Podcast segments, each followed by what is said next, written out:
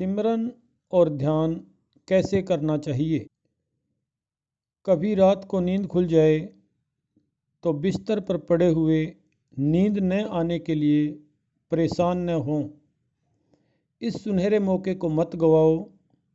यह तो बड़ी शुभ घड़ी है। सारा जगत सोया है। पत्नी, बच्चे सब सोए हैं। मालिक ने एक मौका दिया है। आराम से चुपचाप बैठ जाओ। अपने बिस्तर में ही। रात के सन्नाटे में पहले प्यार से सिमरन करो, फिर धुन को सुनो।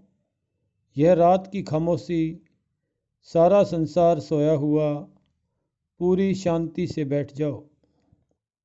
यही शांति तुम्हारे अंदर भी भर जाएगी, तुम्हारे शांत मन में भी संगीत पैदा कर देगी। जब सारा घर और सारी दुनिया बेहोशी में सोई पड़ी हो तो आधी रात चुपचाप सिमरन में बैठ जाना ही भजन के लिए सबसे शुभ घड़ी है। ध्यान। ध्यान हमारी मर्ज़ी से नहीं लगता। ध्यान तो इतना नाजुक है, एक पल में कहीं का कहीं पहुँच जाता है। ध्यान एकाग्र करने के लिए ज़ोर ज़बरदस्ती की नहीं, प्रेम और भरोसे की ज़रूरत है।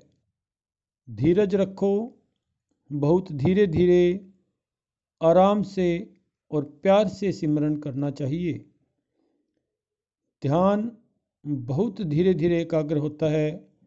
यदि एक बार हो जाए तो फिर 24 घंटे में कभी भी हो सकता है। लोग हैं कि रोज़ पाँच बजे सुबह उठते हैं और बैठ गए ध्यान करने, मगर काम नहीं बनता।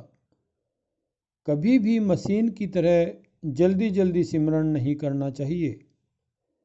ऐसे ध्यान एकाग्र नहीं होता। सिमरन शुरू करने से पहले सतगुरु की हाजिरी महसूस करो, फिर उनके दरबार में अपनी हाजिरी लगाओ। सतगुरु के चरणों में ये अरदास करो हे दाता, सच्चे पातशाह, मेरी मदद करो। प्रेम से, भक्ति भाव से, सहज भाव से सिमरन शुरू करो और अपने मन से सिमरन करवाओ। हमारी सूरत इसे प्रेम से सुने, तभी तो अंदर का रुख करेगी, तभी तो तन और मन सुन होंगे।